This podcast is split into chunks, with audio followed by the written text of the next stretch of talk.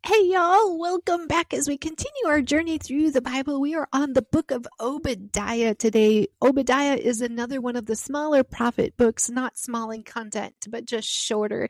It's actually the one of the shortest, it is the shortest book of the Old Testament with being just one chapter long. And Obadiah means servant of the Lord, and it was a prophetic warning written to the nation of Edom. And the physical realities of judgment and the judgment that was coming to Edom, who thought they, they were so prideful and they thought they were something. So God is going to reduce them to nothing and humble themselves.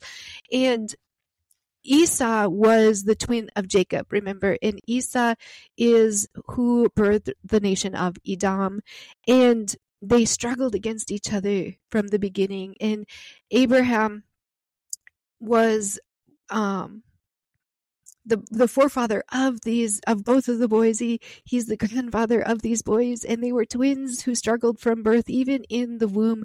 And the cousins of the Israelites, Ishmael, he Isaac's twin Ishmael, he was um sent away because he was not of the covenant of God. He was a cousin who was worldly and self full of selfishness and sin. And Esau married two Canaanite women as well as an Ishmaelite daughter.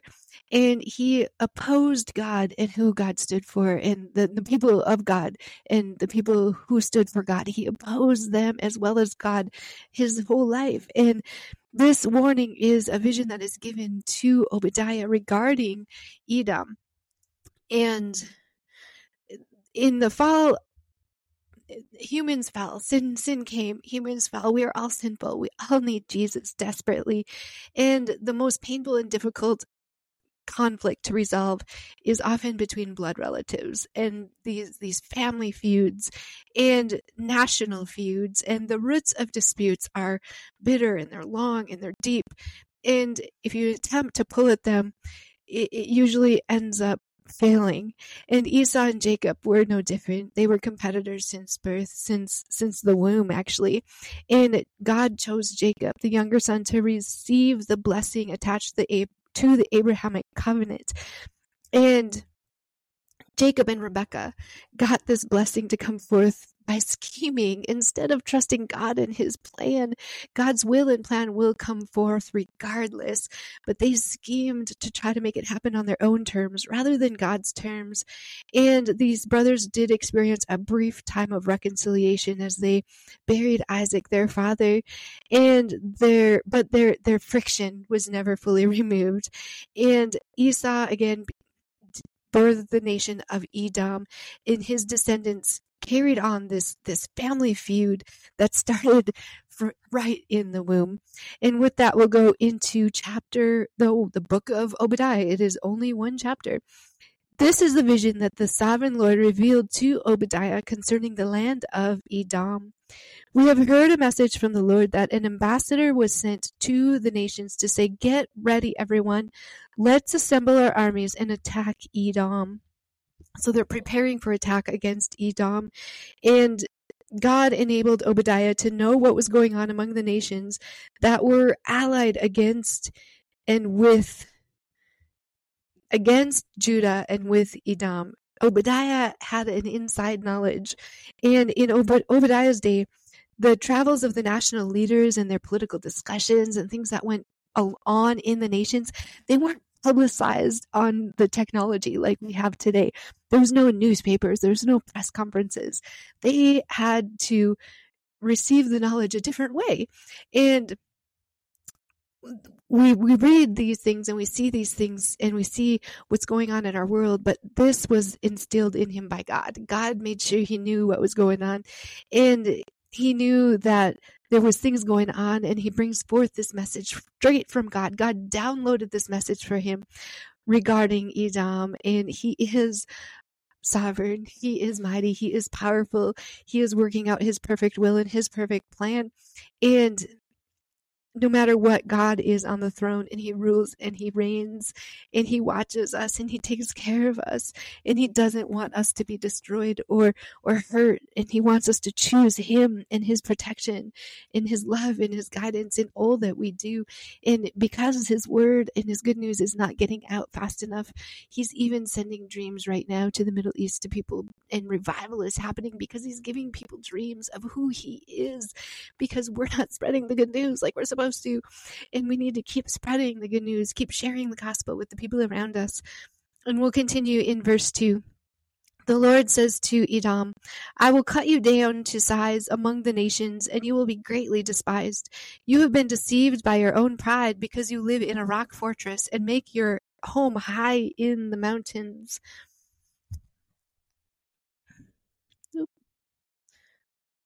Who can ever reach us way up here, you ask boastfully.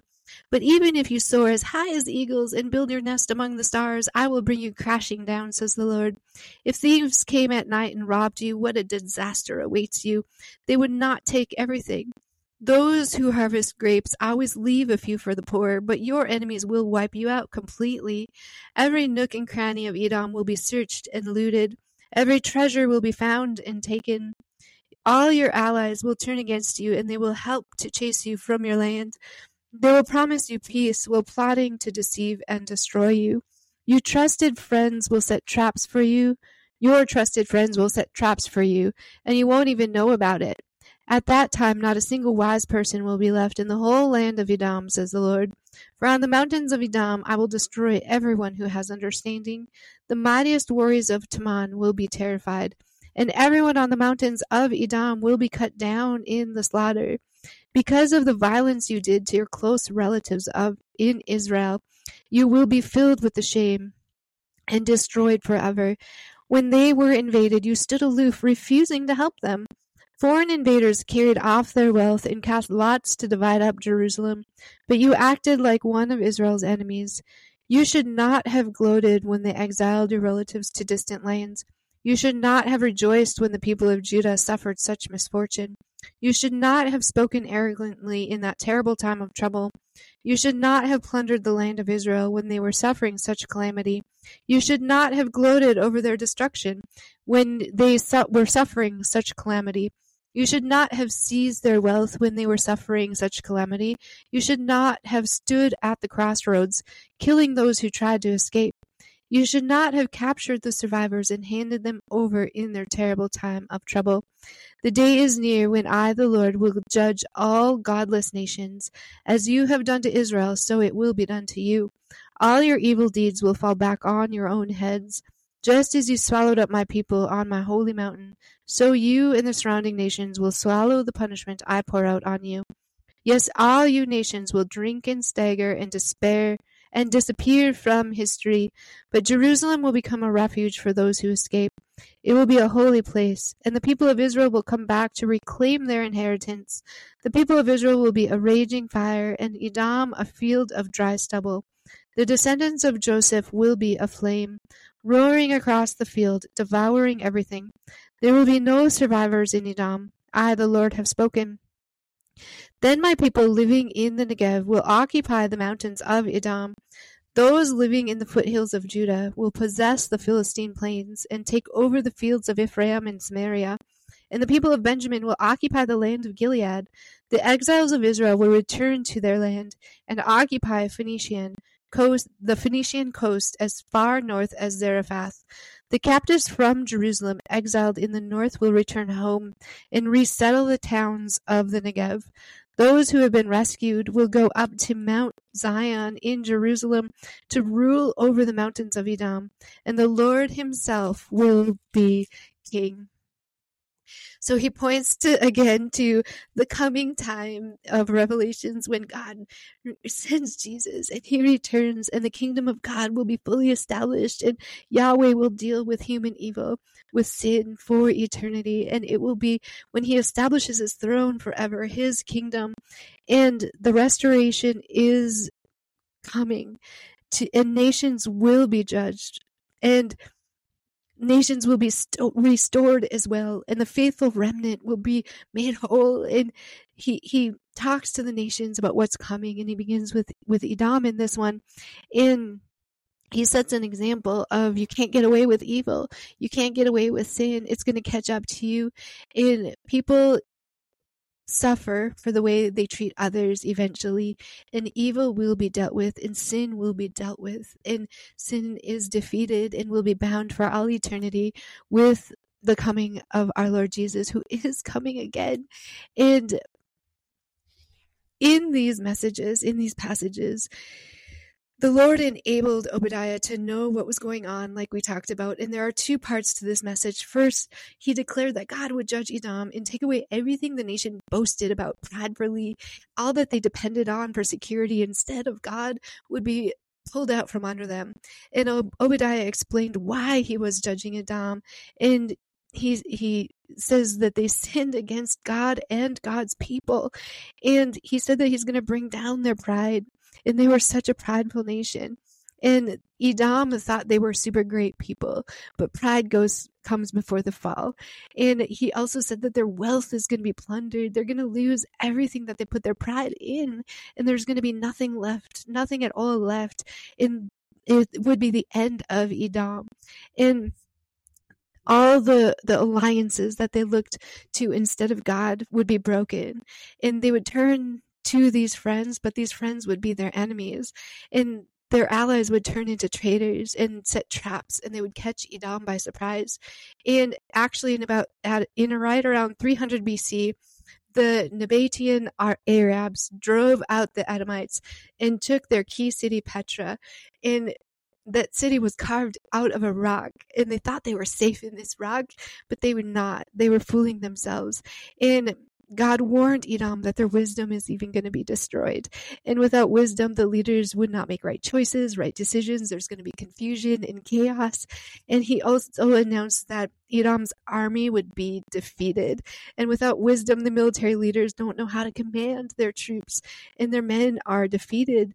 And he proceeded to defend God's judgment of the nation, saying, This is what God God is holy and just and evil and sin are judged and they were guilty of sins horrible sins they were violent against their brothers their family he d- was determined to kill his brother Jacob right from the get go, and that malicious, evil desire of, of hurting other people continued through his descendants. So instead of assisting their, their brothers in their fights and his cousins on the other side, they watched and laughed as enemies cast lots and took out and, and held the, the Jewish nation captive. Captive. They acted like the enemy instead of behaving like brothers. And God is going to punish them for their actions in that, in their, their cold, stony hearts. And they actually rejoiced in what the enemy was doing to Israel. And in their pride, Edom looked down on the Jewish nation and gloated over their mis- misfortunes. And their other sin was helping the enemy actually attack the Jewish nation. They helped the enemy. They gave aid to the enemy. And God's people, when we are when we are grafted in to the heart of God, our heart is to help others, even our enemies. They are humans. They are people made in God's image. We all are, even our enemies, and we need to pray for them. We need to be generous, even when it doesn't feel like we want to. We need to give and be the heart and and and and heartbeat of God and pray and intercede for our enemies. And we definitely don't want to assist against anyone, against sinning in against anyone. We don't want to sin against anyone. And we want to have that heartbeat of God reflect through our lives in everything we do. And Edom's fourth sin was ignoring the judgment of God that was warned. They totally ignored it. They're like, ah, whatever. You're talking like a fool. They ignored it and they were proud and they didn't care about what God was going to do to him. They figured they were like, again, that false confidence. And God is going to pour out his wrath on the wicked world. He's going to judge the nations and then he's going to establish his kingdom. And Edom had drunk in these joyful celebrations of Jerusalem's fall, but the nation would one day end up falling themselves as God's judgment pours out on them. And God is just, and He he deals with sin. He handles sin. And what Edom did to others is ultimately what came back and was done to them in the end. And Pharaoh ordered all the Jewish baby boys to be drowned, so God drowned the Egyptian army. And God's judgments are true and righteous. And unless we repent, we'll face judgment. But we have the option to repent, to heed the warnings, to listen to God's word, to humble ourselves.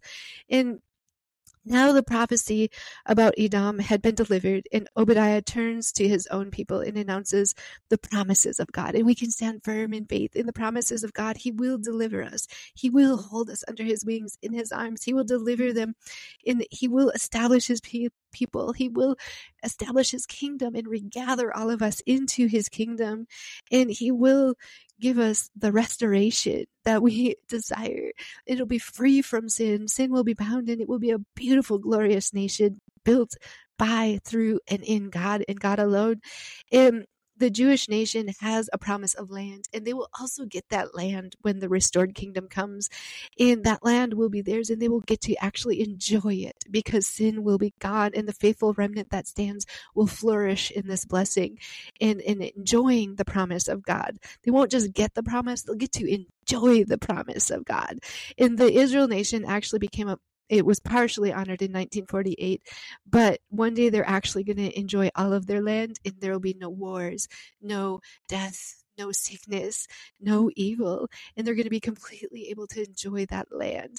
And it's going to be a day like no other. Oh, it's going to be glorious and beautiful. And all of us who are faithful to God, we will be joined in unity with God.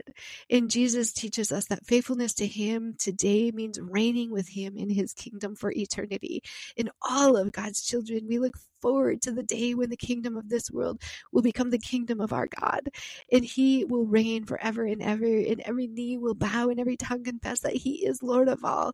And God's people must do all they can to get the gospel out, share the gospel, spread the good news let more and more people, as many people as we can before it's too late, know Jesus, submit to Jesus, apply the blood of Jesus to their lives, trust Him, and and let Him lead our and guide our lives. And until the day God returns, we got to keep praying. We got to keep interceding. We got to keep crying out to God for revival, for His kingdom to come on earth as it is in, in heaven, to keep spreading the good news, sharing the gospel, revealing His glory and His light through our lives with everything we do and say every moment of our days while we are here, and just keep pursuing God, chasing after God with all our guts, loving Him passionately, and loving the people around us that God put us around passionately as well. Spread His love, spread His goodness, spread His forgiveness, His mercy, His grace. He is a just God, and judgment is coming, but He gives us a lifeboat to jump into out of His amazing mercy and grace. Thanks, y'all. I hope you're having a most blessed day.